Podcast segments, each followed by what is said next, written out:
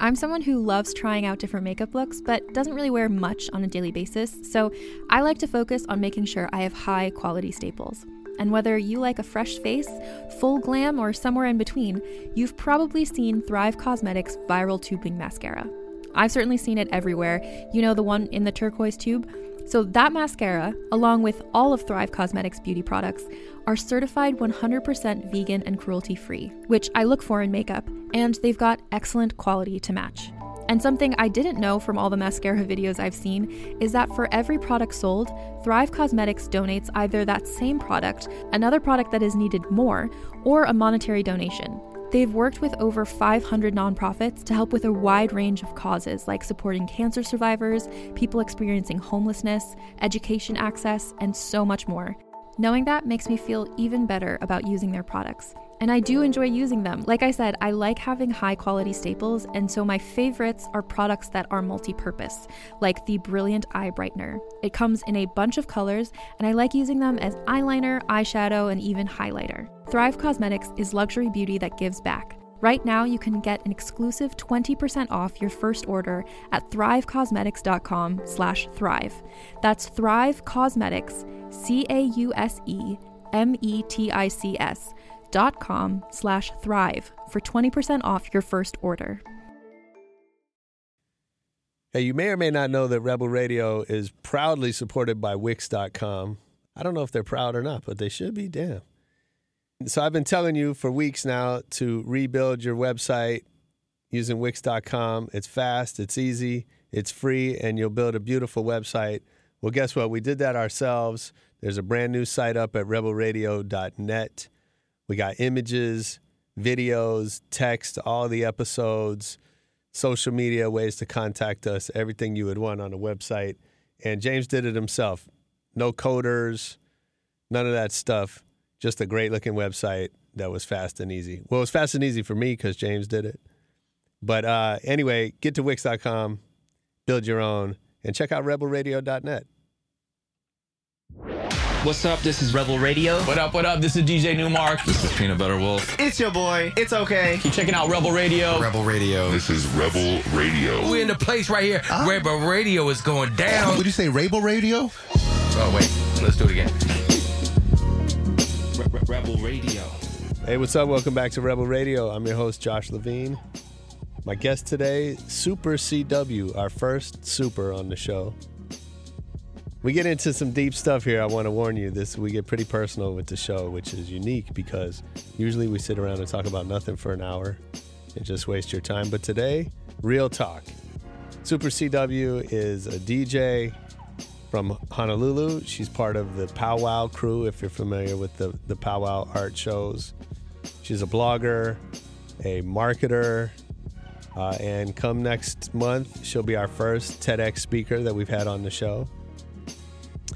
And uh, maybe most importantly, she's also a cancer survivor. So she's the founder of Aloha Cancer, and she's in the process of making a documentary called Snapchat Cancer. If you go to her website, which she'll promote later in the show, she tells you you can download a free survival kit for uh, how she was able to, to survive cancer and beat it, and how you might do the same if you're faced with such a challenge anyway, it's a it's a pretty exciting show. We get we get pretty deep here. Um, she's going to give us some really important lessons into how she's been able to make her life work and and in fact even stay alive. And you know, the word that comes to mind is flow. For her, it's all about finding your passions and working really hard. And we'll get into that and more after this, our EDM.com track of the week.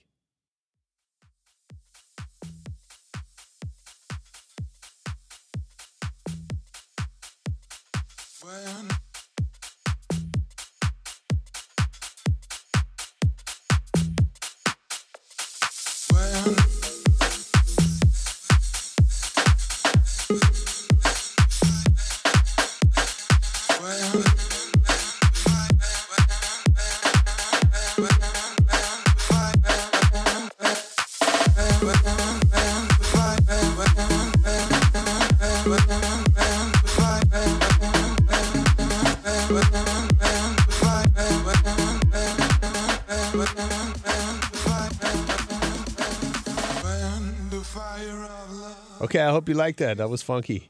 That was Rod, I think. R A W D with a track called The Fire, our EDM.com track of the week. If you like it, get over to EDM.com and find some more funky house music.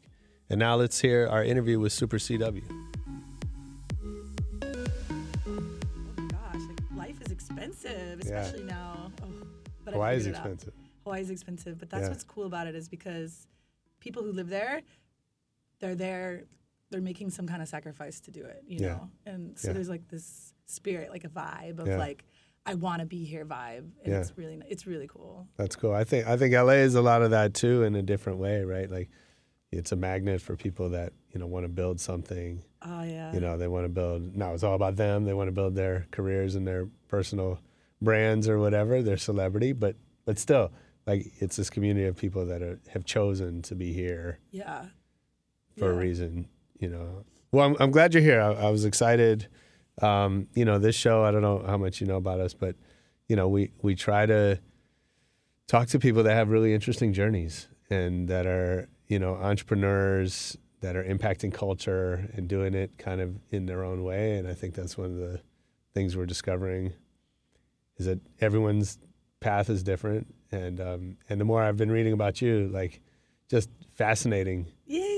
That means Um, a lot coming from you because you know a lot of people that are amazing. Well, you, I mean, your story is, is pretty incredible, and you know, I know we're gonna talk about the cancer stuff, which, um, but it, but even without that, like your your Oh. journey is pretty amazing. Thank you. Um, and so what I got, you know, excuse my my summary. eh, I don't mean to summarize you in uh, three sentences, but but I saw that you're a DJ, and you're one of the creators of Powwow, and um, and you do marketing yeah. uh, with Young's Market, right? Um, and then you've got this amazing cancer survival story Yeah. that um, Wow. I hope you'll share some of that with us. So, uh, anyway, welcome. Thank you. It's great Appreciate to be here. Thanks here. for having me. What? Uh, so, and how'd you get to Hawaii? Uh, I was in the Navy. You were in the Navy. Yeah. Oh my goodness. Yeah. That Okay. was great. That was like summer camp for grown-ups. It just kept going. No I- way. you know, like when you're in college, you can't afford school, Yeah. right? Really, Can't unless you're anything. rich. And I, w- I'm not, and Right. I wasn't. My parents didn't pay for it. I got a scholarship. It didn't cover everything, you know, and it was for music, so it was like 500 bucks. Where were you going to school? UW. Okay. Yeah, and which is like a huge, beautiful school, and they have a great music department. Uh, God, I love it there. But You were studying music? Yeah. Yeah. I, I was in the college orchestra and then also in the outside symphony, which was a lot of work.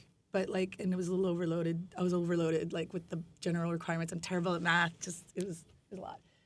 And those recruiters who come around, they kind of prey on the kids who are struggling, you know, and they just tell you course, whatever mean- whatever you want to hear that Yeah. to just get you to sign the paper, which I did. And then they're like, "Yeah, we'll just pay for we'll pay for all your college, and you just have to do four years." I was like, "That doesn't sound like very long." Okay, sure. They're like, you could be in the Navy band. I was like, "All right," but then um, I didn't realize that you you needed to get all that confirmed before before. Right. And so I just went in, and then they started throwing around this word undesignated, which is like the scariest word ever when you're in boot camp.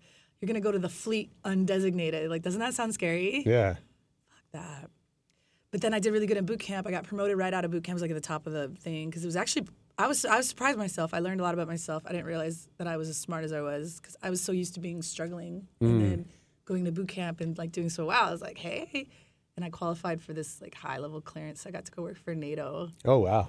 Yeah, they were like, you can pick, like, here's where you tested. You can pick here. You can pick here. You can do um, like communications or like some other crap. I was like, oh, communications is that like PR?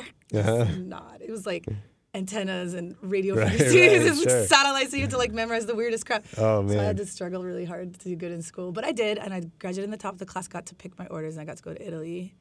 So I was in Italy for three years. Then I was in England for two years in this like crazy, super secret. Like I wasn't even allowed to talk about it when Yeah. I lived in town place. And then um, came back to the U.S. I was in San Diego, which I hated. The people in the Southern California were just. It's like a big culture shock after living in Europe for so long. I'm sure. But then Hawaii was like the Goldilocks and the Three Bears, you know, because they hate America too. Right.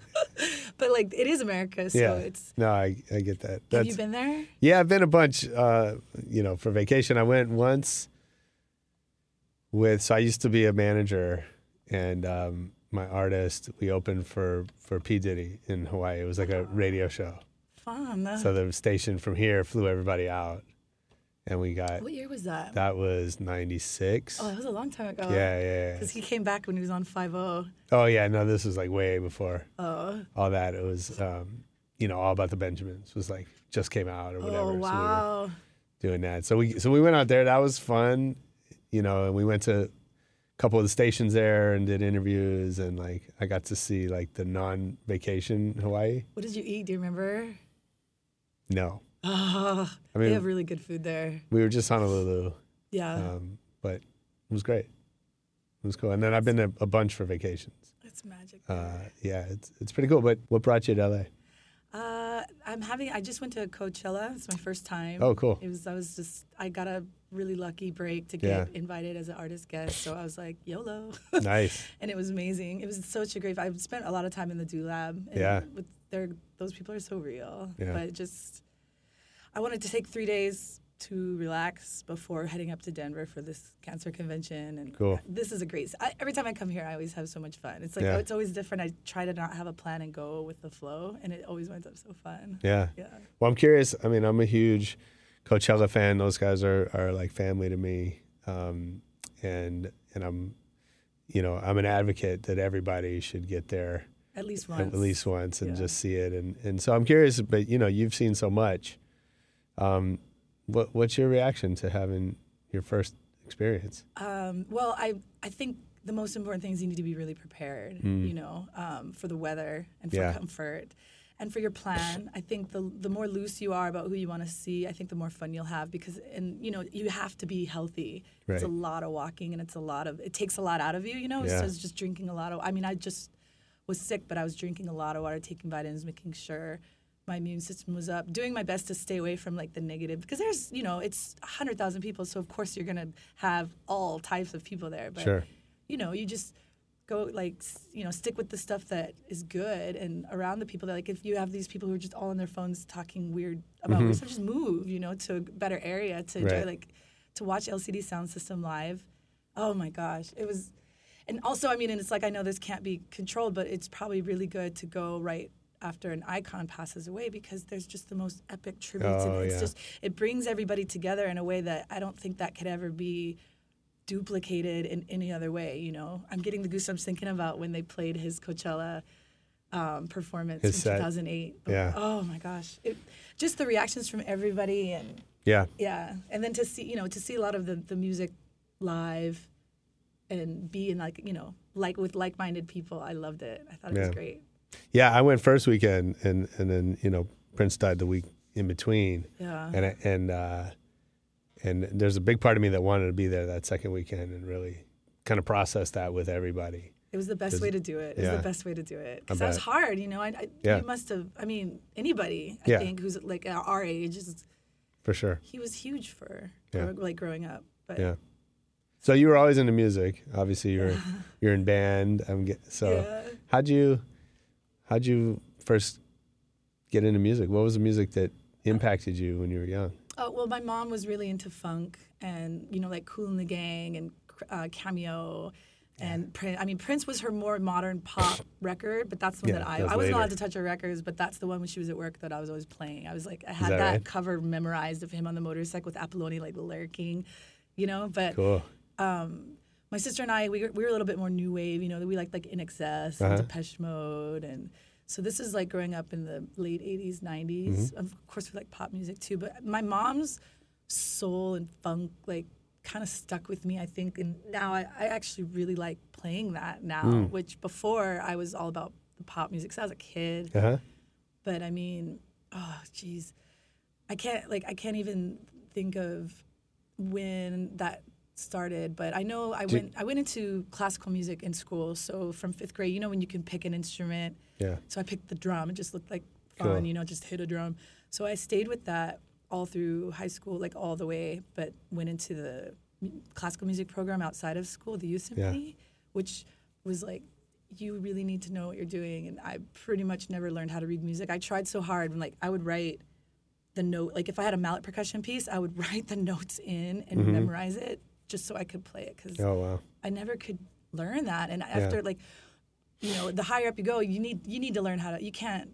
So I was like, uh, so that's when I kind of just like fell off and joined the Navy. But you know, I was always listening to music, and, Mm-hmm. and I was always the nerd in the corner of the party with the playlist. Is like, that right? Yeah, that's my thing. You know, it was always my thing. That's what I was known for. It's like, oh, yeah, Krista, like making tapes for people, making Yeah. CDs for people, and just sharing sharing them what I That's was so listening cool. to. Yeah, Do you remember the first record you ever bought? Kick INXS. Oh, cool. Yeah. Yeah.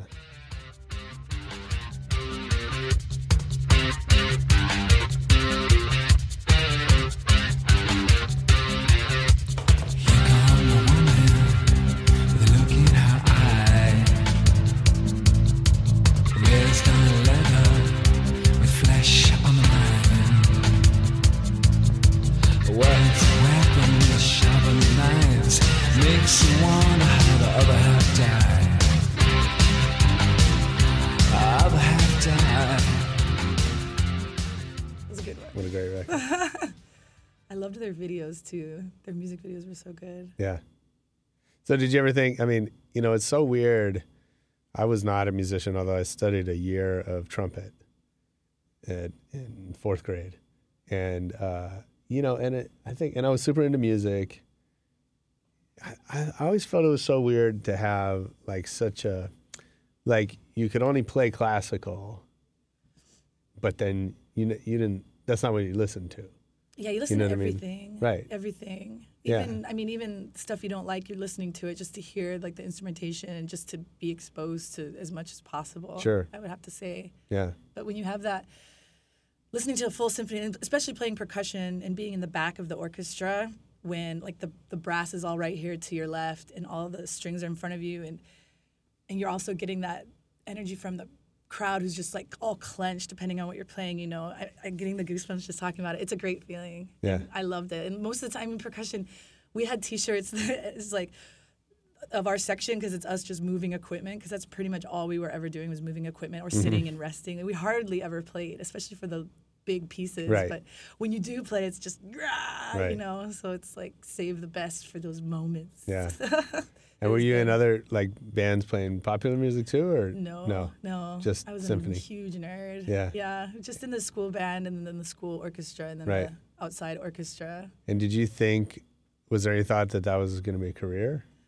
Um, you know, that's I was I did a lot in high school. I was like in the student government and the speech club and everything. I just did as much as I could. I was like, I have I don't know if you can tell, I have a lot of energy, you know. Yeah. So I had to be really busy and I was doing a lot of stuff. I wasn't too sure what I wanted to do, but I know that I really liked writing and I really liked English and music, of course, music. But um, and yeah, studying music after high school, I was thinking, but that I wanted to be in that industry. But at the time, it seemed like everybody was either just going to be a producer or sorry, a teacher or a professional. Right. And that for me, I knew I was I was having a hard time reading music, and I was never Yeah. going to get anywhere. Yeah. And I was just I was feeling like, oh, I need to figure this out. And that was when the Navy kind of knocked on my door, and I just got swooped up with that, and that was a whole nother lifetime of amazingness for Mm-hmm. Sure. me. Yeah, so great. I would recommend it to anybody who doesn't know what they want to do if they're young, because it's a great experience. It depends. I mean, it's like Coachella, right? You know, you you get out of it what you put it, into right, it. sure. It can be very terrible, but it can also be really amazing. Wow. It was great. That's interesting. Yeah. yeah. So then you get dropped in Hawaii, Right. and uh, what's what's the plan? Um, I didn't really have a plan. Uh, I my the three years that I had the gig, I was working at a help desk, you know, like a night shift. So I just had a lot more time on my hands, and that was when I started blogging. And that, I was a computer nerd already, and that was kind of my gig in the Navy. So I was hand coding this, like kind of like I don't know. Do you ever remember Teenage Unicorn or like Patrick O'Dell from New York? Or here, there's a guy, the Cobra Snake, kind Yeah, of. yeah, sure. But he's not. I mean, that's just sort of the vibe I had, but it was like mine was more writing with the photos because the photos were terrible. Oh, okay. But I was like telling a story, and um, you know, I would I would hand code it and have a new story every week with like maybe hundred photos, and I did that every week, every month for like eight years, and just you know that. that And was it like kinda- night lights Yeah. stuff too, like like it was Cobra most- Snake, or it was pr- it was pretty much all nightlife. And, Yeah. and that was it was called Honolulu. It still is called Honolulu Nightlife Diaries. uh-huh. I've updated it to like a WordPress, but I still have the old school entries there because they're just they trip me out now because people are searching. You know, I can see that what they're looking for to find it, and it's just they're always looking for people. And it was back then, you know, if if I bumped into whoever, it wasn't just like, oh, here's a picture of him. It's like here's his entire backstory and like a link to what he's up to, and it was just sort of a way to keep everybody connected. And um, from that, I think I got everything. I mean, I got the job at Young's. I got the nightlife column in the weekly, which was huge for me because I'm not a professional writer. Sure. So I did that for five years, and that was amazing. Yeah. Oh, I loved it. I love writing, and even though, same with music, you know, if you just do it and you don't expect anything from it, you just do it from your heart, it's gonna like it's gonna happen for you. Because I wasn't, I was asked to to learn how to DJ, and it wasn't something that I was ever. I don't think I would have ever done it. Who asked you to DJ? Um, it's this kid, Jamie. He's in a group called the Nocturnal Sound Crew out of Hawaii, Okay. and they're like two-time ITF world champs. They're great turntablists, and they've been around forever. And he's a friend of mine, and I've helped them a lot. You know, I've booked them for my parties, and they're just so much fun. And I had just won this Red Bull Play and Destroy challenge. It's like an iPod song selector challenge, but I was like, Uh-huh. this is made for me. I, that's my thing, you know. Yeah. I love that kind of music, you know, where you just get to pick out the songs according to a mood and manipulate the mood of the room, which is what Sure. I really love about it. And he was like, out of nowhere, he was just like, I have an idea. Why don't you DJ at a Thursday at M? Because they, I think they probably just needed something. And I was like, haha, very funny. I don't know how. And he's like, no, I'll teach you. Because this was maybe in October, and it Uh-huh. was for um, it was for a December gig. And he did. He t- I went to his studio, and I already had so much music in my computer. And he was showing me just how to like make the cues in Serato, and then he was like started to do this like he thought because I had a percussion background that I would uh, like be good with the the turntablism, which Right. I was not. And I was like, how about can we just start like like back up a little, just show me how to play this song and that song, and like with, without it sounding like crap. like, can I like teach me how to like beat match and like blend it with this Yeah. software, whatever this is? And it was Serato, and Mm-hmm. I, yeah, so I did that, and I just worked really hard on the set. I wanted because it was like my one set. I, I was just thinking it was my one gig, you know. And I just put together. I mean, I had everything. What'd in you there. I had like cut copy and like Aesop Rock, and like you know The Cure, uh, like all of my favorites from like back at like Roger and like the Zapp Band. And,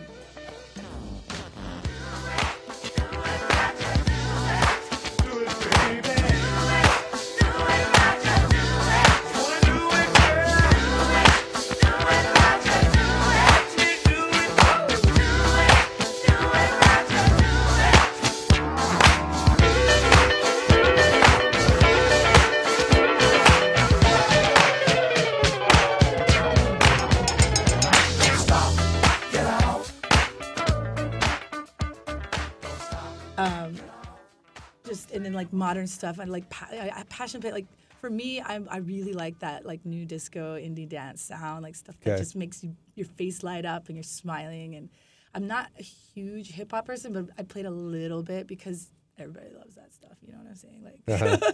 but like really pretty remixes of like Henry there's this guy Henry Land he does like he uses a lot of instruments to remix popular hits and Okay.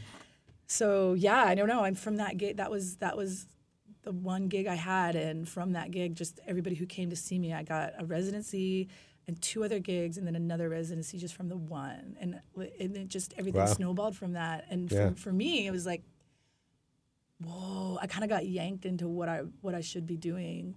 And once I like then once I got a taste of that, and I started playing more, and I was playing weekly in Waikiki, which is anything goes. You don't know who's going to be there. It could be Australians, it could who love flute, Right, it could be, yeah. you know, like people from Minnesota who only want to hear Drake, and it could be whoever, you know, old people Sure. who I could play Bruce Springsteen and the Police, and they'll like have so much fun. So it, it really taught, like I really developed technically, and um, from that playing every Monday, oh, it was so much fun. So did you know that first night that you were like, Yeah, I did. Yeah. I could feel it. It. I mean, it. It was like being able to share with them what I wanted them to hear, like things that mm-hmm. I really love, and to see them picking up what I was putting down. And I I mean, I don't know. It was you know because if it's a room full of people that you know, it's it's probably going to be a lot easier. Right. But it's later, like playing every week in Waikiki after that is what I think really, really made me understand. Okay, this is I can do this. I love this. And then I don't know. It was just it was like maybe a couple years, and then I was just starting to like headline things. And I mean, it's small in Hawaii, and like everybody moves on if they're good. Like Jammy now, he's in Vegas, Sure. and it's just you know there's a there's only maybe five or six really solid DJs that play regularly there, and they're great, and I look up to them so much. But you know, if you if you just stay true to what you're trying to do, and I like for me, I have like a really pretty specific sound. I mean, I do I like to play house, like melodic house, and um, just you stick with that and with your sound, and then people are reaching out to you to play. I mean, I just got mm-hmm. to play the Love Festival, which is huge for me. I got to open for Thomas Jack, which was Nice. huge. I got to open for Above and Beyond both nights, which was that was a sold out crowd, and it's these kids who are coming for trance, and I'm I don't play tr- that, Right. but I just I play from my heart, and I was just like, this is what I really want you guys to hear, and I, I hope Yeah. you like it, and they did, and it was just like, it's the best feeling. Does that ever not work? Oh yeah, totally. I mean, you know, depends on the crowd. You can, Yeah. you got to be able to be sensitive to who's there, and you got to be sensitive to like you know why you were booked, where you're playing, who's who's there, what they want to hear. I mean, you really have to be that person. But um, when you're, so it just makes it more special when you are able to play what you want. Like, and now ever since I got sick. I don't take gigs. I mean, I th- that weekly that I had, I gave it to this other girl who's up and coming, who's so great, and just all these other. There's a lot of DJs that are up and coming that deserve to like work hard, and I'm, you know, I'm, I'm 40. It's time for me to like concentrate on my health and wellness. And even though music is a big thing, I'll still take the bigger gigs, but I just don't want to. I can't be playing a in Waikiki every night now, Right. or every week. So yeah, it just depends on the crowd, but it's just it's so special when you're able to just play what you want to play and what you love, and then see that other people love it as well. Mm-hmm. You know what I mean? Ugh. Absolutely. yeah. So and then how did um, how'd you get involved with powwow? So Jasper Wong is it's that's his event. Um, he's from Hawaii and he was living in Hong Kong. Okay. So he was home over the holidays, and that's what's so great about Hawaii, especially over the holidays, is everybody comes home. Like wherever they are in the world, whatever Right. magic they're creating, which there's a lot, they're all home, and it's back to you know just the basics and just hanging out and being. co- And somebody wanted me to meet him. They're like, "Oh, you got to meet this guy. He writes for Hypebeast," and that was when I was writing for the weekly. Mm-hmm. And they're like, "Yeah, you got to meet him. You got to meet him." I was like, "Sweet, okay, hi." and we hung out that night, and he was really cool. And he was telling me about this event he was doing in China, and he's like, "You should come check it out." And I was like, "Well, what is it exactly?" He's like, "Oh, it's just like this collaborative art show." I was like, "All right, I'm I'm there." Like I looked, I was like looking in my phone that night at the flights. I saw that it was pretty cheap. I was like, "Okay, I'm coming," because at that point I'd been with Youngs for two years, and I don't think I'd ever taken a vacation. So oh wow. I know it was that it, it takes a lot out of you that job, but I was able to go, and I was just so blown away with what he was doing because he was focusing on the process and the creation of the art, not the end result. So, Okay. which is for me too. Like you know, I'm all about like trying to stay and live in the moment as much as you can, and like stop thinking about everything else. Like just stop trying to make it happen and just let it happen, kind of stuff. Mm-hmm. But so for him to highlight that, I thought was great. And he had a few events, and at the last event, it was like this mural jam in the street in Hong Kong, and it was like five of them. Pat Lee from Canada, he's like a comic book. He was doing like this Optimus Prime, and then Jasper was painting these pink little nipples at the ends, and it was this really cool collaborative work. But then, and we were all in the street. While there's like I don't know, maybe 50, 60 people in the street watching it, and then they started to like black it out. And we were like the blind they were like making black and it was just getting more and more black until the whole thing was completely covered in black paint. And Wow. the, the reaction of all of us outside while we were because we were out there forever watching them paint and we were just like what do you what? Huh? Oh and everybody kind of got it. Like we all had the same reaction at the same time. We were like oh it's not about her. and then at that time they like painted a big old powwow on it and uh-huh. everybody just started cheering and it just that i was just so blown away and i told him i was like if you ever want to do this event in hawaii like at the time I, I was pretty connected i knew that i could help him make it happen and mm-hmm.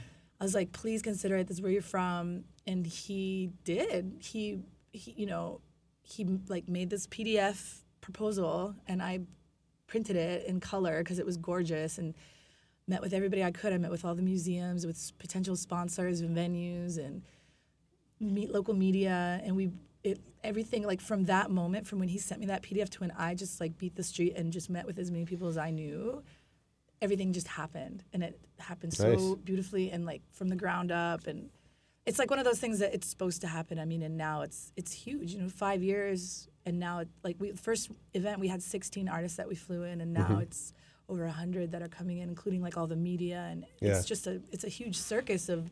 If you're in the art that art world, then you you've heard of the event. And for me, I Sure. I feel so happy that we were able to do this there instead of because he was gonna you know he always had a like wanted to keep it abroad and take it to cities but i don't know if he ever really thought of hawaii and like mm-hmm. but when he did it there it was so special because that's how it is there people want to help and they don't want to help because what's in it for me they want to help because they want to see that happen and Right. i think that made it magic and now it's in other cities you know we do taiwan long beach um, South by Southwest now. There's a partnership, and it's just gonna keep growing. But you know, for me, it was like letting go of my baby because I had to step. I had to take a step back, and Yeah. that's like hard labor. You know, buffing walls and running around and just so much stress. And I just knew that for my health, I really needed to. Same, sure. with, same with the DJ gigs. You know, I had to stop, even though I love them so much Yeah.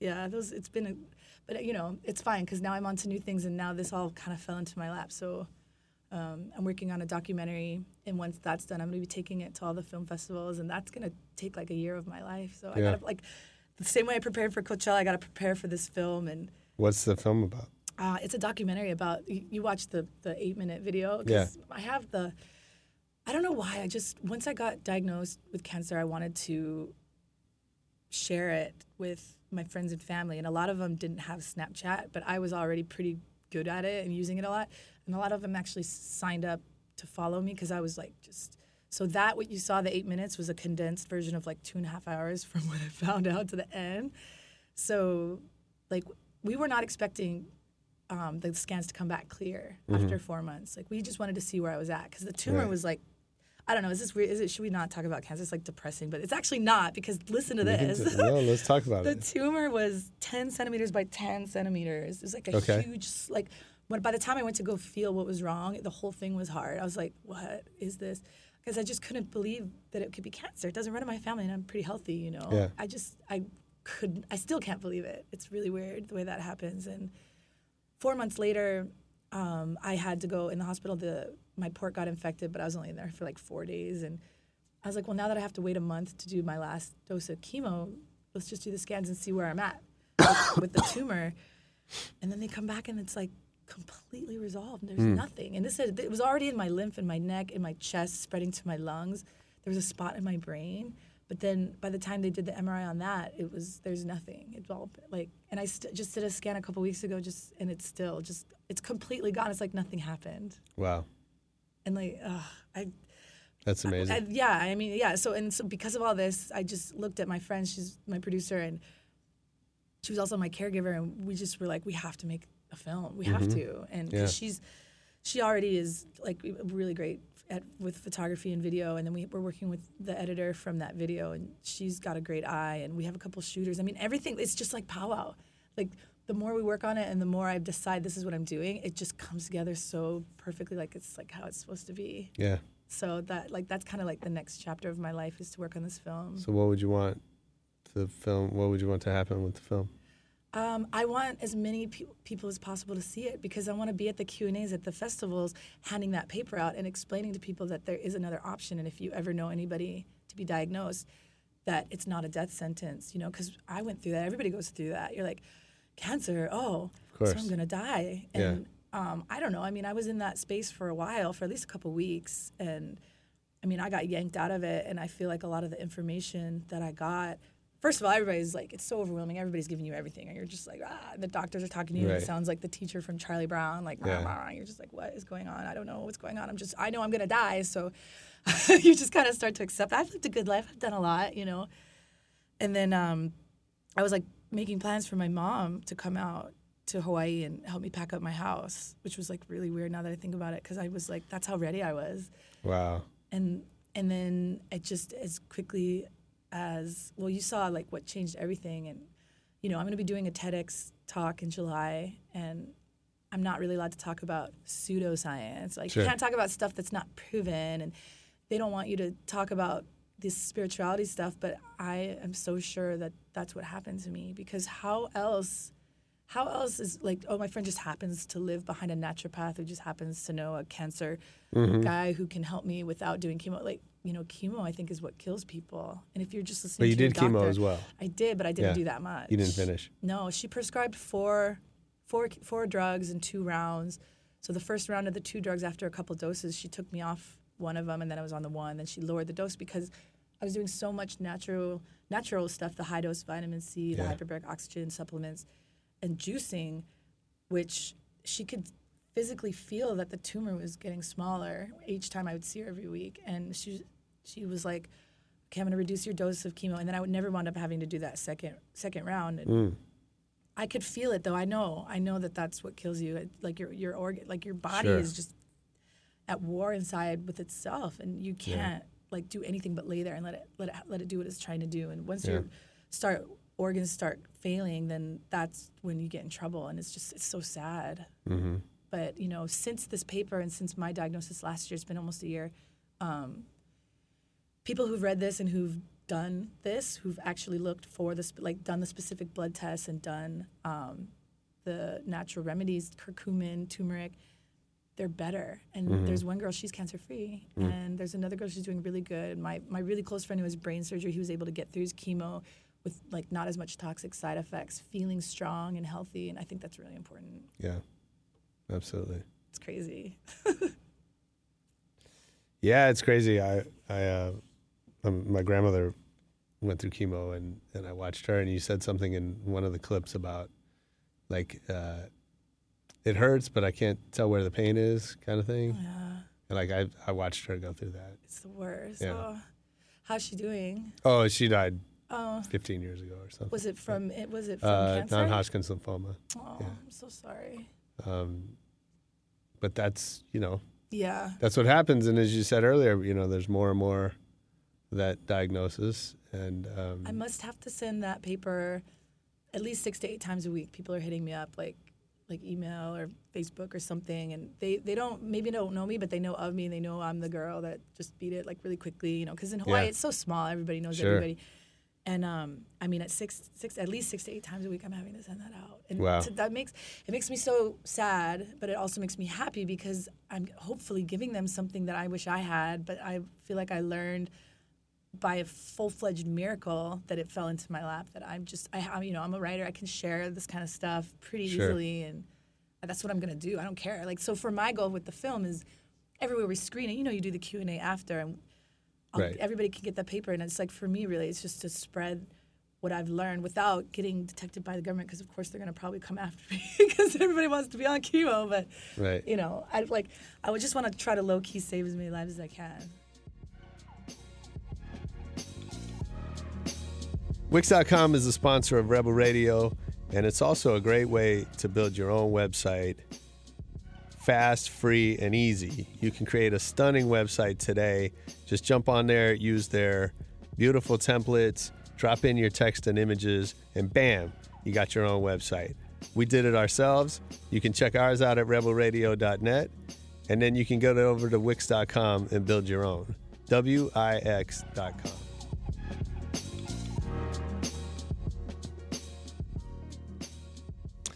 So, I apologize if this is a weird question, but um, what what did you what did cancer teach you? Well, it taught me a lot, but I think there's five really important things. So funny that you asked me that too. Like, and I just know because I had to it's narrow not it down. such a weird question. Well, no, it's so weird. It's like we didn't even plan that. But um, I think the most important thing is that you need to love yourself. And I know it sounds so simple, but it's not. And it took me 40 years to understand that concept of self love and that like how much power you have inside. Like you know, you just need to have faith and believe and and and know that like you are you are like a work of God. And so that I, that was a very powerful lesson that I learned, and it's so it sounds so silly, but it's that was a big one. And just the other one is um, that we need to help each other. That's what we're here for. It's not life isn't this competition piece of the pie, or like if you get something that means I don't. It's like no, you like the more you work to make everybody around you successful, and you bring everybody up around you, like mm-hmm. that's like that's the greatest thing, you know, instead of like it's not like this dog eat dog. It's like this we're gonna help each other because we're all one. Like we're all from the same place, no matter who we are, mm-hmm. where we are, what we're doing. And it's our duty as a human to like make sure that we can help each other. Um, the third, let's see, what else did I learn? I've never done yoga and meditation, and I know in California that's probably silly. Everybody's been doing it since forever. That's all new for you. It's all new for me. I'd Oh, never wow. done it. I'd never Okay. done it, and I get it now. You know, I see how meditate, like you know, when you quiet your mind. I took a transcendental meditation class, and and that was specifically to get ready for this TEDx talk in July because I just don't want to blow up this opportunity. But from that, I That's not part of the TEDx program. They didn't no, no, facilitate no. I just took You it on the that. side. Yeah, Okay. yeah. Um, just because I, I knew that that would be. It's like self improvement. You know, it's Yeah. something that if you do that and you learn how to quiet your mind and remember like that the thoughts you have might not necessarily be who you are at your pure essence Mm-hmm. and the more that you can do that and be it's just like exercise right like you know you just got to find the time to do it and once you do you just feel so great and if you Yeah. can get it in a routine then you're just on top of the world so Mm-hmm. that was something I learned, and I physically felt, physically and emotionally felt the difference, and I felt more powerful. I could feel my energy, you know, like I, if I would meditate in the hyperbaric oxygen chamber for an hour. I mean, by the time I got out, the guy, he, the doctor, he opens the thing, and there's like heat coming out. He's like, "You're the only one who does that. This happens for." Wow. because I just like you know when you start to harness your own energy and you realize how powerful you really are. So that's something I learned. Um, I also learned uh, that every day, well, every moment really is a new chance to just try over, try mm. again. You know, if you mess up, it's okay. You know, and also too, you know, every moment, every day is like that's that's a lot more precious than I think we give. Like the ben- like you know that is the fact that I got to wake up today and got to come here, and the fact that I'm sitting here, it's like that's so great. And mm. You know, what if I go and eat In and Out after this? It's like I'm not gonna beat myself up for it because I'll just try again tomorrow, you know, or an hour. Yeah. so those are that's that's what I learned, and that's why like if you ask me, I feel really lucky that I that I that I got cancer. I feel like it's something that ch- it definitely changed me as a person and going it's hard that situation of like going back to work and back into the real world after seeing and learning and trying to like infiltrate yourself into this world of just everything you know that's like when you really need to put into practice the stuff that you've learned like the compassion like treating the people the way you want to be treated like putting the drama shield up and not letting the like the negativity get to you because it's, it is your choice how you react you Sure. know and that Yeah. the more you can train yourself to be that way, like just the, the easier life is. And that's what I was, I think um, somebody I was reading was, maybe it was um, Eckhart Tolle, and he's just saying, you know, life is meant to be good. It's not meant to be crazy and hectic. And, and so, like, when you're on the right path, you'll know and you'll feel it. And that's how I feel right now. I found it interesting that you're you're um, so obviously you're a writer and you're uh, you know you you you made the choice to share that journey with everyone publicly. Yeah. Uh, was that a was that like a decision?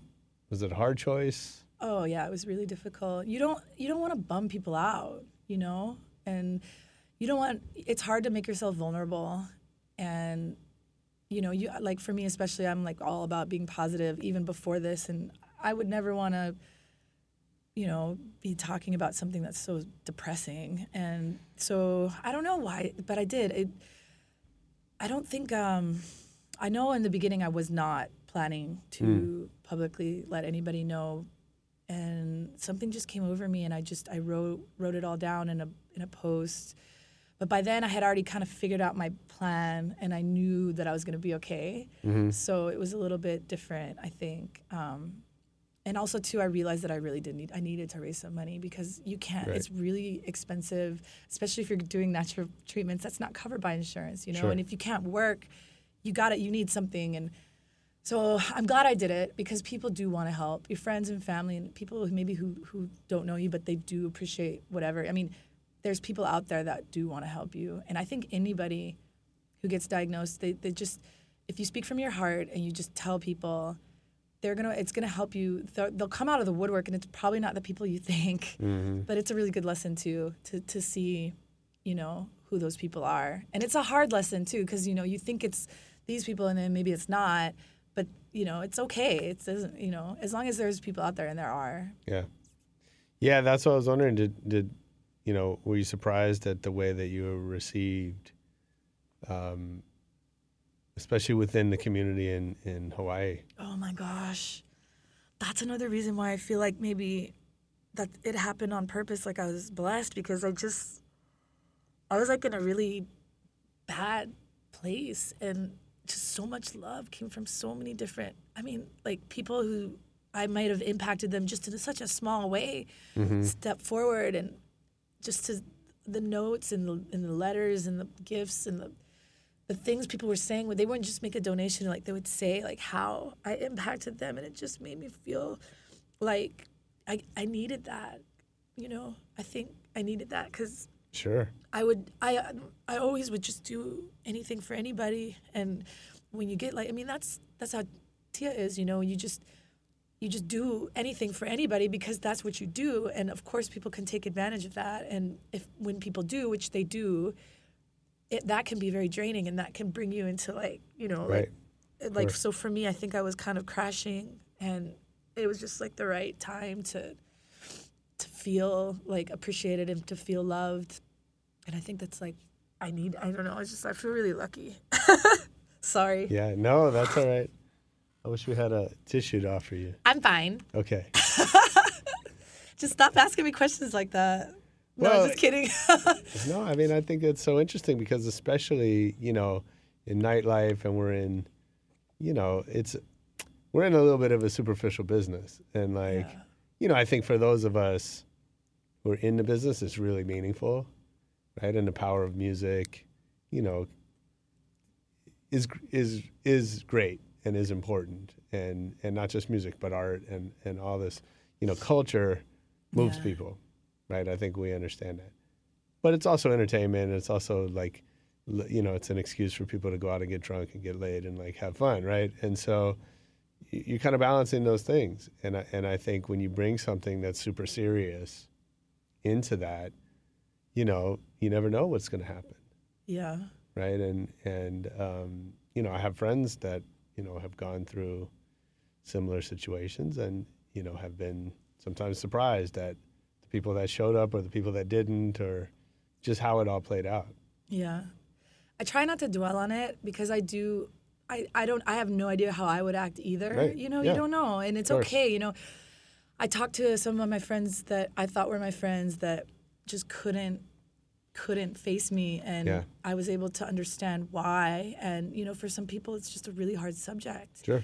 and I, I appreciate that and I still love them and I would never hold it against them. Mm-hmm. So for, for me it's it was great to, to, to learn I think the most important thing was just not necessarily to learn who those people were, but just to learn how to love myself and Yeah. how to like just be more confident in myself and not worry so much about it's not necessarily like worrying so much about what people think, but just worrying about other people all the time, period. Like Mm. you kind of maybe overstep that, you know, and like as you know, working as marketing director for Young's, I mean I I do events and I, Yeah. I need to make sure everybody's having the best time possible. Sure. Exactly. Providing this environment of amazing and Yeah. So when you're switched on like that, it's a little draining. Talk about that role a little bit. What is Oh, I love it. Yeah? I feel so, yeah, that's another thing. I just feel so lucky. Um, so Young's Market? For anyone who doesn't know, is one of the major liquor distributors. You can maybe explain. The yeah, no, basics. it's a family owned company. Um, it's been around for 125 years. They started in um, California here. And I think it was the, they had a store, it was meat store. And they just sort of, they were, they just kind of went with the times and eventually started distributing liquor Yeah. and never stopped and then just sort of expanded into throughout the West and into Hawaii. And um, you know, I wasn't. I had no. I was in the Navy. You know, I didn't know about anything about liquor. Right. But by then, the on-premise vice president he needed a good marketing person, so he started asking everybody, all the night, like you know, the DJs, the promoters, the nightclubs, like, hey, I, do you know anybody? I need. I need to hire someone good. Mm-hmm. And he said they all said my name, which I thought was so funny because I wasn't working in the industry at all, but yeah. it was just such a great gift and to go in and interview with him and understand what the job was i mean i had no experience i didn't know what was what the deal was and it- Sure. Ah, but I've been there now for eight years and I love it. And my suppliers, they trust me, and I'm kind of their eyes and ears because they can't really afford to have reps out there. And our market is Right. such a small market, but we're a highly visible market. You know, I mean, we get eight million people that come through Hawaii every year. So So so what's the job? I'm the marketing director. So I, if I can't partner with people who are doing things that can help like me activate like whatever programs our supplier has have, then I'll create it myself. Okay. So, um, you know, my I basically just want need people to be thinking of our brands, drinking our brands, like excited about our brands, and you know, there's a lot of things that go along with that, like whatever kind of community partnerships that would make sense. You know, like charity golf tournaments, like working with the stores, like working the on premise, sending promo teams out, like t- like for consumers and. But you know, because we're a wholesaler, we, we our customers is the the licensed premise, so like the bars, Right. the clubs, the hotels, the stores. So Sure. we're mostly working with trying to how do we get people excited about going to these places and drinking our stuff and it's it's very overwhelming and I learn something every single day. I'm actually really stressed out that I'm sitting here and not at work right now. Oh, yeah? but I had to get away. I had to take a vacation and it's hard to leave that job. Yeah. But some of the parties that I had built from the ground up, this um, the Bacardi pool party is a really big one. Um, Yeah. Oh man, that was like we had Switch when back when he was in Major Lazer. He came. He's a special Cool. guest, and um, we we really we're kind of like you know the do over guys like Jamie. They're they're kind of my heroes. The way they have built their party into this global sensation Mm-hmm. with the same like back backyard barbecue vibe, Mm-hmm. and that that was always what I wanted to do with this party to where you knew you were not really going to be hearing like the same music that you hear in the clubs but people in Hawaii are just so beautiful and they need to be half naked. They have to be. They're they're gorgeous, you know, and they don't care. Like so, you know, the video that we took from the first event, we probably had like 150 people at the first event, but the video we made was really creative and beautiful. And from that video, the next event was like doubled in size and then it would just triple and triple to the point where we had like people lining up outside all day. And now the problem is getting a venue that's big enough to handle it. So we had to kind of take a step back. But then it's so weird because when I went back to work in January, Bacardi went to another distributor. So I Oh yeah. and it's it's I felt like that's another blessing though, really in disguise. That because I, that's hard labor too, Right. doing th- those events. And I was gonna do I was just gonna do it because that's what you do. And Yeah. I think I need to try to not. But we just picked up some really great craft beer from New Belgium Brewing. Oh, and- cool. I mean, we're always gonna have we're always gonna have great brands. Where you I, told, I was telling you about William Grant earlier. They Mm-hmm. have such a great portfolio, and we're always gonna be able to do what we do best, which is build brands, and that's what I love to do. Like Yeah. from the ground up, like grassroots, like like connect with individual people individually and let them help you build like the brand. And Mm-hmm. it works. Like when when you're genuine about it and you're not just throwing money which is what a lot you know that's what a lot of people are just like here just take it. here's here's eight grand. Like burn and you're just like I can't compete with that so I have to be creative. Right. it's great. I love it. It challenges me. Yeah. yeah I get to see and do really really awesome things and just being in Hawaii I mean being able to make a life there I could be a janitor in an art museum and I would be happy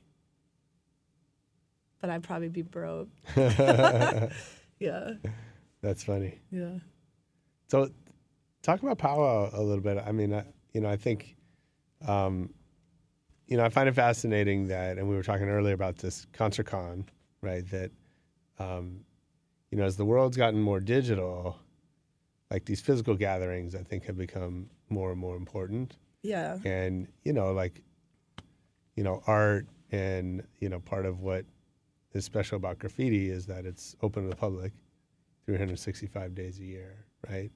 And yet, you know, now I think we're seeing these things pop up, whether it's you know powwow or Art Basel in a in a different sphere, right? Or uh, that are that are gatherings that people want to come together around, you know, their shared interests. yeah Um, Well, that I think that's what made powwow stand out with like among a lot of the other existing art events is because when you're invited to powwow as an artist, you're everybody stays in the same house. Right. So they're not spread out in hotels around Waikiki. I mean, they're it's a very collaborative event because it starts from that. And um, I, you know, the first couple of years when it was still pretty small, and I would go up to the house at, at like at the end of the day and just sit there and listen to everybody share their stories. I mean, these guys are in the streets and right.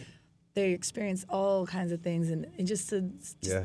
that was ma- that was just you can't describe how magical that part was. And you know, when it gets so big, it's kind of hard, but. I'll never forget how that felt and the art as a result of it when they were working together and um, you know that true sense of oneness and you know it's a lot of egos in any industry especially art but Yeah. that kind of all got pushed aside after like just because i think we put them in an environment where they had to work together and live together.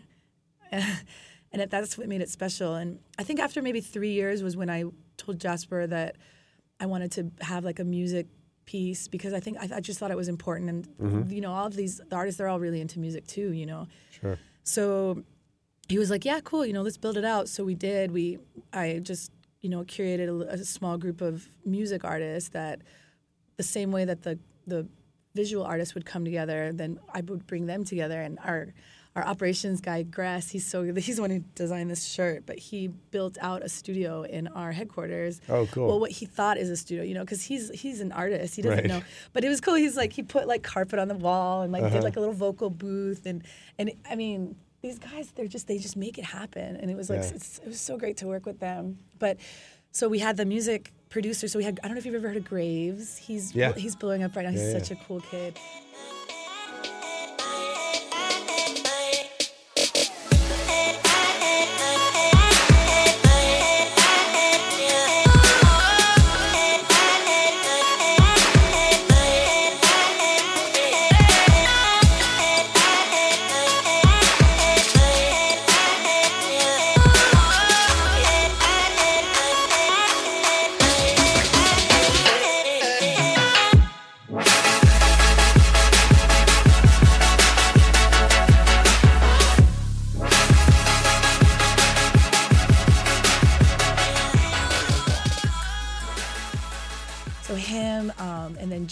Then Jay and Jamie from the Nocturnal Sound crew, and um, this other kid Ryan who moved to Denver, but he's a producer. I had to get, I wanted to get people who were producers specifically because they're easy. They like they mostly can play any instrument and like to work together and collaborate. They can work on the computer, make tracks Sure. and um, it was great. And then they DJ'd all the events. You know, like we had our same crew for the week, and um, we did like I think we did that for maybe three years, and then I'm like, you know, it was good because you always had music around the festival, and it was these same people, and I think that that was really important. And of course, at the end, we have a huge concert, and they, we have a school of music, so it's kids age 13 to 18 Oh, cool. and they have to audition yeah. they don't take more than 20 so they're for a week well it's a 10 day school and for 10 days they get broken off into groups according to what instruments they play and they don't know these kids maybe or they do and then they form bands and then they have to like write an original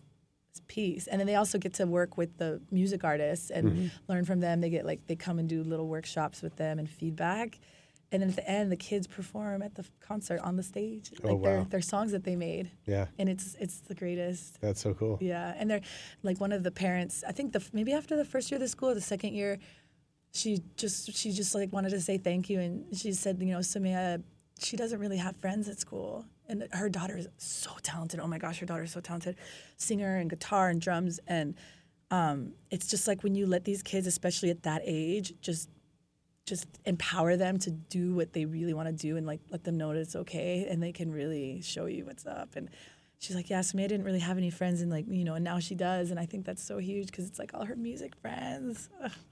yeah it's great it's a great program. I miss them. I definitely want to try to go back maybe after the film and just because that's that's kind of an event that's gonna just go forever you know now that it's built it's Yeah, sure. yeah Yeah. When you think about the film, what um, you know, you have all this background in marketing and events and and all of that. So, what do you?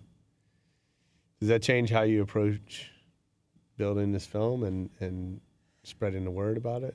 Um, well, no, I mean, right now we're only focusing on shooting. So we started, I don't know if I said, we- we started shooting my last day of chemo. It's Okay. me ringing the bell. Yeah.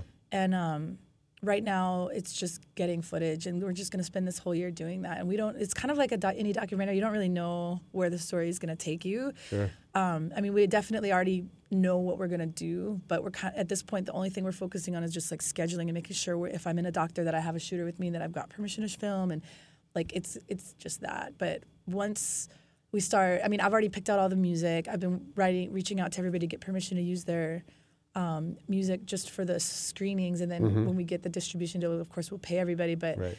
because I'm really specific, you know, I'm very specific with what what I want Yeah, the, the, the vibe to be, and it's going to be like goosebumps. You know, I want people to cry at certain points, and I don't know if you've heard of Petit Biscuit. Um, just like this, the real moody, atmospheric, uh, good, like that. Just like it, it's like I feel like there's just something in it that raises your vibration. I know I sound like such a hippie. That's all right. Yeah. So, um, yeah, for me, like thinking about how we're gonna market the film. I mean, we're just gonna we're gonna take it to all the festivals. I mean, we are. There's no there's no question. It's like just with the subject matter, but Yeah. I'll tell you, but don't tell anybody because it's a secret. But uh, you know, where the direction we're taking the film too is it's not all about cancer. There's going to be a major plot twist that I think a lot of people are going to be really surprised to see, and so that's good because it's going to be very relatable, I think. And you know, we're, we are going to be able to interview some of my friends who didn't step forward, and we're going to understand that, which I think is a mm. big thing to know. Absolutely. So, yeah, it's as far like once once we get going, I mean, I do know that I'm gonna. I just want to try to do as many appearances and talks specifically with this plan, so people can have a plan and Yeah.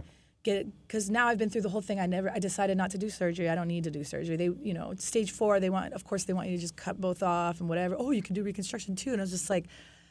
Do I need to do this? I don't have cancer anymore. Right. And she was like, Well, no. and I just think about how many women just hack up their bodies. Yeah, of course. So anyway, um, Yeah. I like I just see just trying to share this story with as many people as possible. And that's ever- it. I mean, the way you describe everything is so, like, it's just so fascinating. Like, it, it just, like, feels like stuff just happens and then you kind of roll with it. Yeah, um, now. Yeah. I don't know before. Well, That's I don't know. My whole life I guess has been pretty awesome, but yeah. Do you ever, do you ever feel like, do you ever have, do you ever say, I can't do that? yes. But um, I don't like say that much and I try not to ever say it. I want to just I just picture it and do it. Yeah. and I get the idea, like the idea comes in my head, and I see it happening, and I just work to get to that. You know, like with, yeah, so I every, with guess I wonder events and with what, everything. what is your, when you have those feelings that you can't do it, what, what do you do next? well, before I would probably just sit and stew and maybe never do it. But now I just kind of take a few deep breaths and just keep moving forward. And Mm. I don't, you know, I'm trying to think what I've just recently been like. Oh, I can't do that. This TED talk is actually like a big thorn in my side right now. Yeah. but I'm not gonna let that. I'm not gonna let it get to me. I have to do. I have to It's do going to be incredible, I'm sure. Well, we'll see. I need to forget the word like uh, first. I, I know it's it's hard to like. I gotta remember those when you pause and just practice. not talk. You'll just practice I'll it be over practicing over. a lot. Yeah. But that I mean that's something where I'm like I can't believe that I'm. It's not so much I can't do it. It's like I can't believe that I thought I could do it. I just like feel really like overwhelmed. But Sure. it's just a mount, another mountain I gotta climb. I like being. I like doing stuff that scares me. You know, getting up for a gig. Oh my gosh. The Above and the Beyond show was the worst because it was sold out. That means there's 1,500 kids that are in there looking at me, and I'm like, all right, here I go, gonna play Cubicolor, or like just something that has no build up or drop Yeah. Pretty much my whole set and just and like my heart's like and I'm like I'm like I hope don't fuck up. I haven't even like turned like DJ'd in so long, but it was like perfect. It was perfect. Are you the kind of DJ? Do you play the crowd? Like, do you adjust? Not for shows like that. No, for shows like that where they're I know they're there anyway and they're gonna be there. I play Yeah. exactly what I want, Yeah. and which luckily is has worked out. Especially you know they're open to it. These kids, especially Above and Beyond, is one of those acts. You know they're they're they're like that too. They're about that, but it is like trance. You know. Yeah. Yeah, but yeah, they were and, and i was playing all different types of house and um yeah they were they were into it and that just really warmed my heart i mean that was probably one of the greatest nights of my life besides right now yeah Do you have mentors that have helped you along the way? um oh yeah uh my friend he's the marketing director for BAMP, which is a they're probably one of the largest concert promoters they just built a venue so um, they're doing really well out there but when i met him he was the marketing director for a nightclub called the Wave, which was everybody who is from there just they have really great memories of that club. It was a very like come as you are, who cares spot. and um, I was a regular there. And he was the first person that ever just started paying me for showing up. Which Nice. to me, I was in the Navy, and then for me, that just was. I was like, why? He's like, I'm just gonna like, I'm gonna put you on the payroll. He's like, give me a W nine. I was like, what do you need me to do, or what? And he's like, just do what you do, because I was, blo- you know, I was blogging so much, and Right. so I guess that was like the first time I ever really got paid to do something besides fix computers, and it was, I like I really respect him for recognizing the power of of a like a you know more of a grassroots kind of marketing where, you know, I'm I guess I'm considered an influencer, and if you deal with those people, you're that's gonna be better than just trying to like throw a net out and catch as much as you can. Mm-hmm. So he's Flash. That's and that's so funny. His name's Flash, but he's somebody that I really look up to. He's my mentor and my friend, and you know he's very like healthy, health conscious, and, and just a good guy. You know he, he doesn't really have any anybody that he would ever talk down to or talk shit about because he's not that kind of guy. And so he's definitely one of my mentors. Um, I'm really lucky that in at Young's I've been able to have a lot of people that I can look up to there. Um, the guy who hired me, he's and people that I can look to when it's getting difficult, and I can see that they've been doing it for a long time, and I just try Yeah. to see how they would handle situations because, you know, you're dealing with a lot of stuff in the nightlife industry. I mean, you're dealing with like misogynistic jerks who like think that they can touch your promo models, and it's like, why? Why do you think that? Because you have a lot of money, you think you can like pretty much abuse this woman who's just trying to offer you a shot, Mm-hmm. like to, you know. But I gotta not let that stuff get to me, and I always look to these other people like, okay, what would he do? Right. Yeah, it can be really bad, but you just gotta Sure. put the shield up. Yeah, I think there's a documentary in the, the life of a promo girl.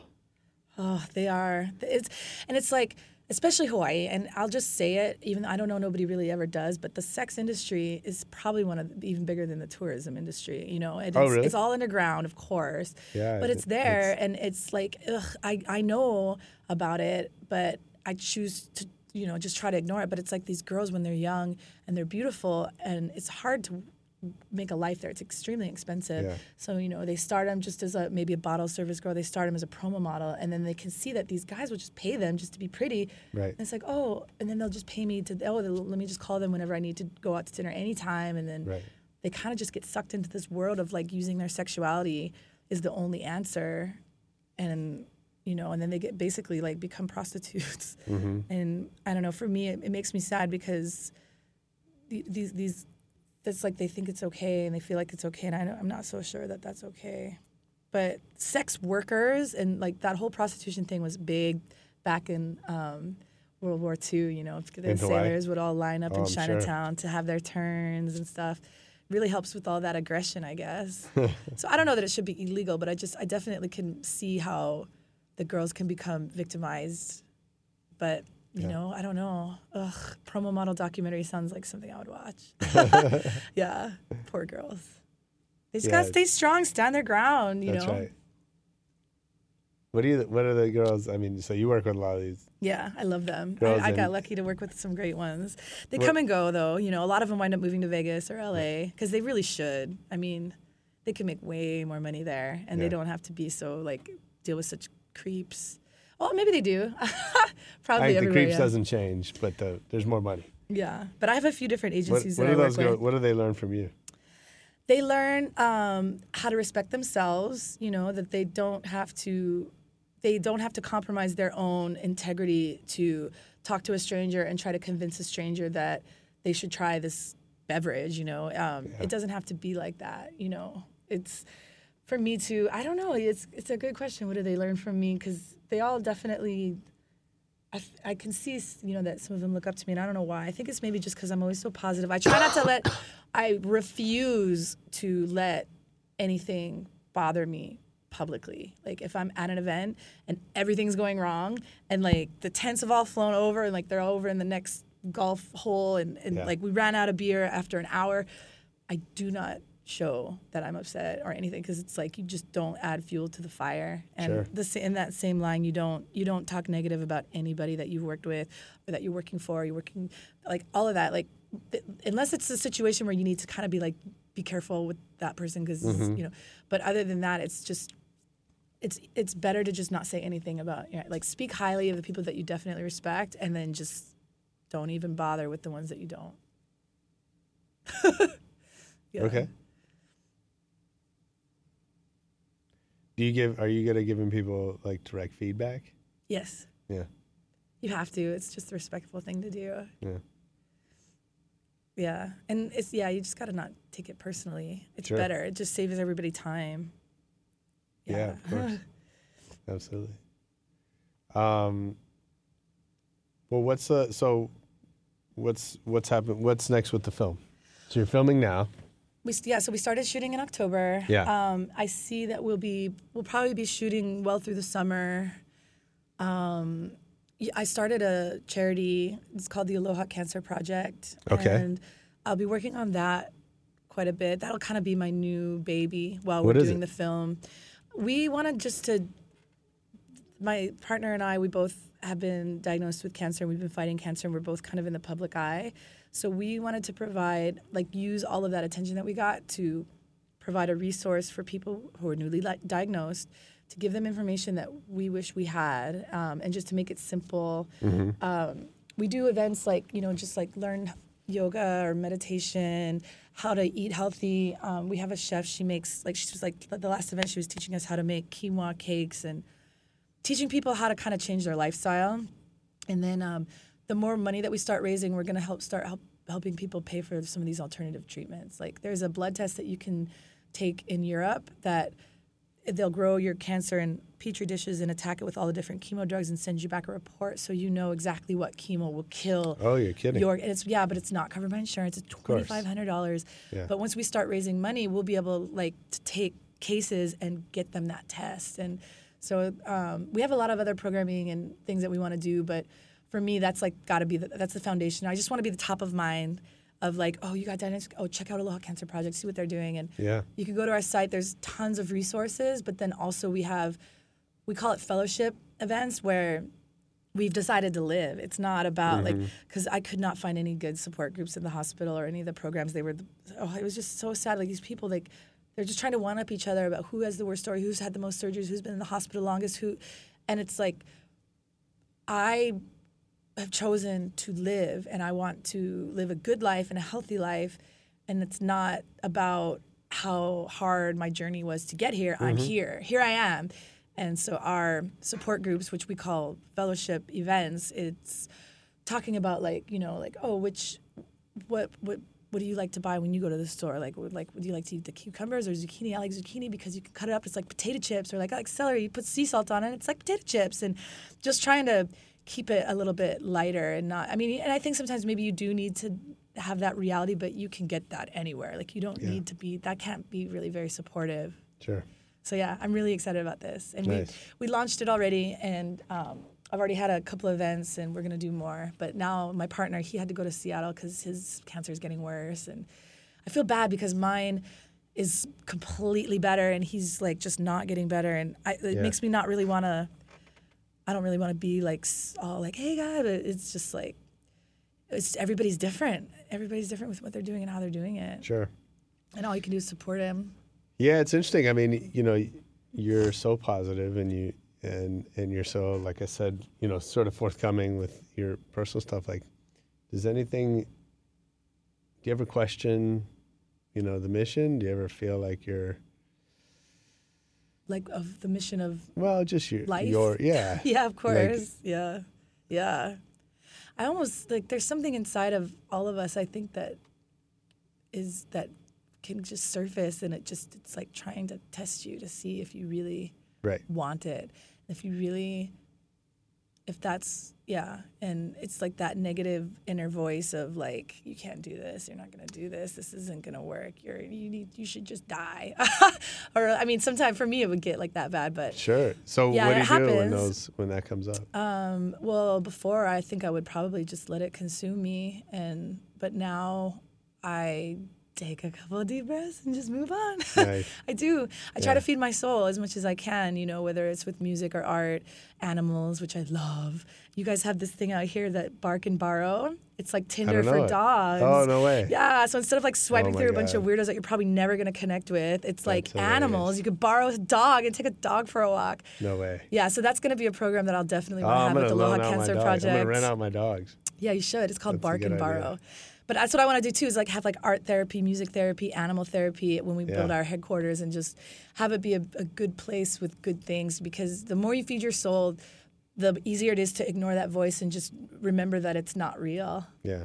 Because it's not real. It's not, and it's there. It's gonna always be there, but you can like choose whether or not you want to listen. And Yeah, I had a, a yoga teacher teach me 20 years ago that uh, just to kind of let that thing happen when you're when it's happening, just let it happen and it's going to be over. yeah, that's a good. And it's so, it. but I, but I, you know, but I've spent the last 20 years trying to actually get that right.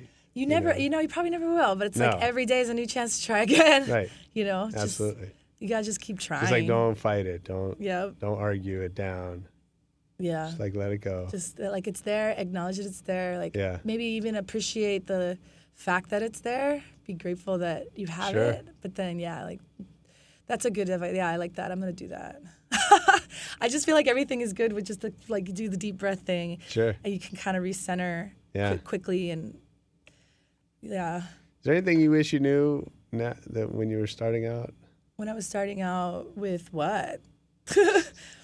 I don't know. I think I well, I wish I would have understood the self love thing a lot mm. earlier, but I don't really have any regrets. I feel like I've been really lucky with everything that's happened for me or what I've made happen in my life, and I've just I, I have kind of gone with the flow, but like in a really weird way. And like if you look at my LinkedIn profile, it's like all over the place the things I've done for work, but it's more Yeah. just about kind of going with it and, Sure. and doing your best and then building that reputation and Is that a good idea? Like if you were advising some young college students, is that what you would tell them to do? to have a LinkedIn profile. No, no, no. yes. no, to, to kind of go go go with the flow and Well, like, no, I, I think you need to. Well, you need to find out what your passions are and Yeah. work really hard and be have integrity and you know if it's got your name on it, it you got to give the best. You give your all. You know that's your reputation and work hard and don't like call people back and don't be known as the asshole. You know.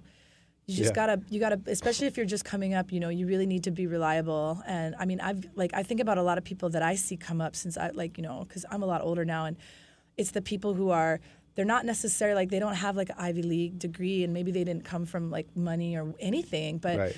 They're reliable. They work hard. They're trustworthy, and you, you know, you can depend on them, and they actually care about the work they're doing. They're passionate, and those are the people that I always call first. So yeah, if you're coming up, just work hard, be nice. Hmm. work hard, be nice. Is that those- possible? Those are good ones. yeah. Yeah, it's possible. Might not be easy. Work hard, be nice, but don't let people take advantage of you. Which is like, yeah, Sure. you can do. It's possible. Yeah. Um, well, we're almost out of time, but I, I'm I'm excited to see the TED Talk. Me too. Oh my gosh. When is that? July 9th is Okay. the event, so it should be online shortly after. Yeah. That's, and what? And it's TEDx. What? Honolulu. Oh, very yeah. cool. Which I like that. It's like it's no pressure, you know. If you blow it, oh well. A few people see, who cares? But if you You're not gonna. nail, well, yeah. But it's just it's not at, like if it was the TED, the, Yeah, the sure. TED. You're on the stage with, but like you know, it's just Right. it's people you probably already. I probably already know all of them anyway, and so f- it's. I'm just trying to think of it like that. Like it's no pressure, you know. Right. If you blow it, oh well. But if you don't blow it, the opportunity to save Sure. so many lives, to inspire so many people, it's there. Yeah, So that's like my next big hurdle. that's awesome. The TED Talk, then the film. But Very the f- cool. Yeah. And when is the film meant to be out? Uh, who knows? We you know, know. how that goes. Like maybe you'll probably maybe get next year, maybe five years, but you'll know. You'll know. You'll keep us posted. oh yeah, everybody Awesome. will know. You'll be like, oh my gosh, I remember that girl. Yeah. um, and when is the next powwow? It's every year in February Okay. um, in Hawaii on Oahu. Although they do um, a bunch of other Yeah, cities. a You can go to Beach now. powwowhawaii.com. Yeah, Yeah. Long Beach. I think Long Beach is. Uh, they just did it. Okay. Is this the, or no? It's in June. Oh, yes, cool. Lo- you should check it out. Long Beach in June. Um, but Powwow Hawaii is the website. It's a great Yeah. site. It has all everybody who's ever worked with us and like all of our upcoming events and information about the schools and how you can get involved if maybe you want to volunteer, which is great because that's like a really great way to get involved. Absolutely. No, that's great. Um, and so if people want to stay in touch with you and follow your journey, where do they find you? Well, um, everything on all the social media, I'm super CW. Like, I, and I did not give myself that nickname. I got it when I was fixing computers back in the day, because like Nice. everybody called me CW, and Yeah. so supercw.com. Um, if you want to specifically follow the film and the documentary and learn more about cancer, um, our website is Snapchat Cancer. And the reason why it's called SnapchatCancer.com is because I, you know, I saved everything and it's all Mm-hmm. the whole story is on my Snapchat. Oh, of course we're going to be shooting beautiful B-roll and interviewing our doctors and stuff, so it's not. Yeah. But that's kind of like the little backbone of the whole thing. So That's cool. SnapchatCancer.com. You can, I mean, AlohaCancerProject.com too has a lot of resources if you just want to know what to do when you're trying to help somebody or if you maybe were diagnosed. So those are, I would say, those are the three biggest ones. I mean, it's so interesting that you did that on Snapchat because you know the the the buzz about Snapchat is that it's you know it's for teenagers and so like frivolous.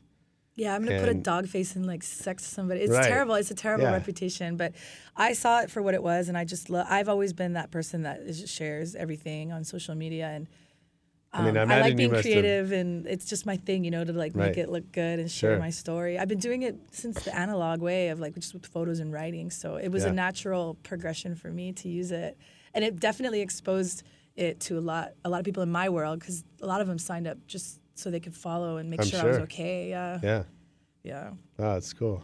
Yeah. So if you yeah, if you know anybody at Snapchat, you just tell them, just be like, oh, I know somebody who doesn't use the dog face selfie to sext.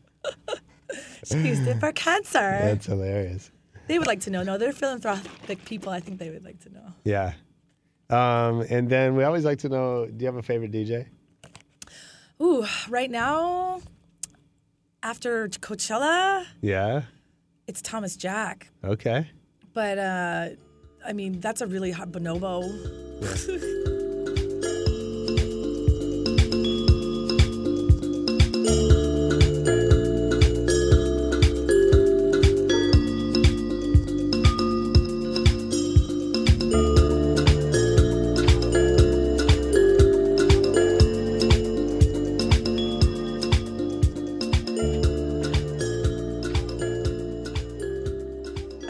Like I've said, James Murphy. Oh my God, I saw James Murphy play for maybe 11 hours Yeah. at 39. Like DJ Harvey, like the places that you go with these guys. Yeah.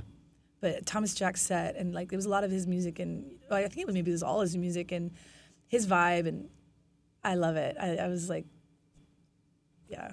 I don't know. Do, do I have to pick one? No, you don't. James Murphy. I That's a great list. I'm trying to think if I could ever hear one forever for the rest of my life. It would be like James Murphy or. Harvey. Hmm. But right now it's uh, Thomas Jack. Nice. Yeah. And what about visual arts? Is there, are there favorites? Um, Aaron De La Cruz, Okay. who's um, I'm, that's these earrings I'm wearing. He does murals and he cool. painted my car. I wish I, I should. I'll show you after. Um, he painted my BMW. Oh, cool. Uh, it's great. Uh, uh, I like Will Barris a lot. He's from France and he does like this like flowy kind of imaginative scenery stuff that's like whatever has inspired him. And I like Meggs. He's out of Australia. Okay. Uh, one of the oh, he's just such a great person and just I li- like visually I, I really could pick up what he's putting down. I like Mad Steez. Mm-hmm. He's got like his color palette's like a very bright like purple and just you know he takes icons and makes them even more iconic with his Yeah. murals and he's great.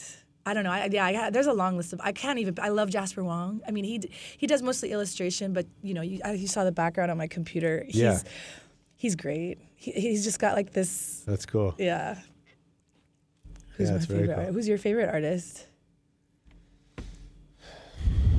Um, Shepard. Oh yeah, he's great. Oh my God, he I was don't. I like. taking Russell I hesitate because he's so No, ubiquitous, but very political. but but but he's probably had the biggest impact on me. Like you know, I definitely think he's the Warhol and Basquiat of our time. when I, I went came out here to see Art in the Streets when that came out, and he that's he was showing Russell Brand around right when we were, and Mm-hmm. so we were like super lurking just because to hear him explaining all of the art from the beginning to, Yeah. to him, it was so fun to listen to. I felt like really grateful to have that experience. Yeah. He's great. Yeah, he came out to he did a residency program in Hawaii. He DJ'd too while he was there. Oh, cool. Yeah. Yeah. yeah. and but you know, but there's so many great artists that Yeah. are doing stuff, and I love you know, just discovering people. Yes, the You know, with music, right? Absolutely, especially you know when you just go around the world and you see stuff that you just never seen before, and Yeah, it's pretty amazing. I think all- it's easier for me with art than with music. yeah, Yeah, because I think with music, like there's such a draw to revisit my favorites. You know, and so I, I'm I'm sort of conscious of the fact that like if I'm listening to something, I'm not listening to something else, and um, you know, I have I, I, I kind of have to make myself like continue to discover new music, and I'm glad I do. But like, I would be totally happy listening to my iTunes for the rest of my life. I could listen Like- to this. I could listen to the same album over and over again for months. Yeah. it's yeah. I know exactly, what you mean.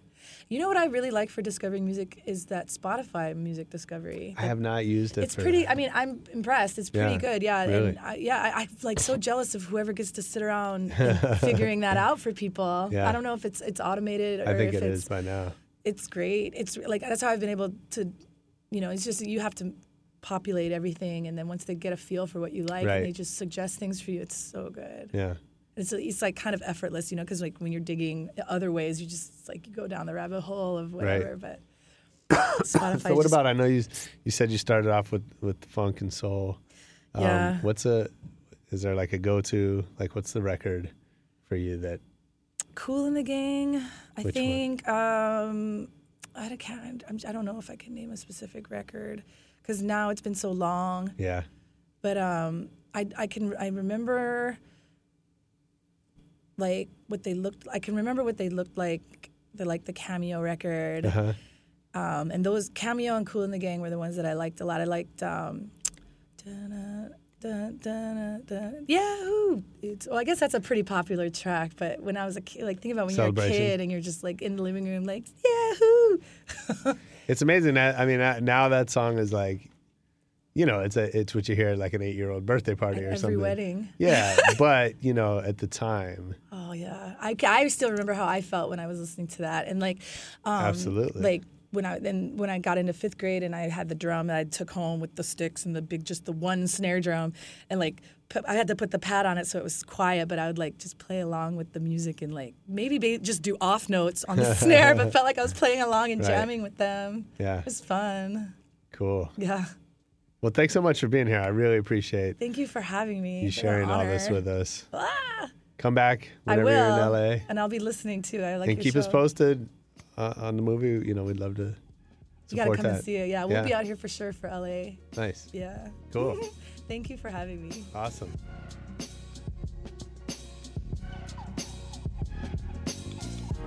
Check it out. That was Super CW. I hope you enjoyed it.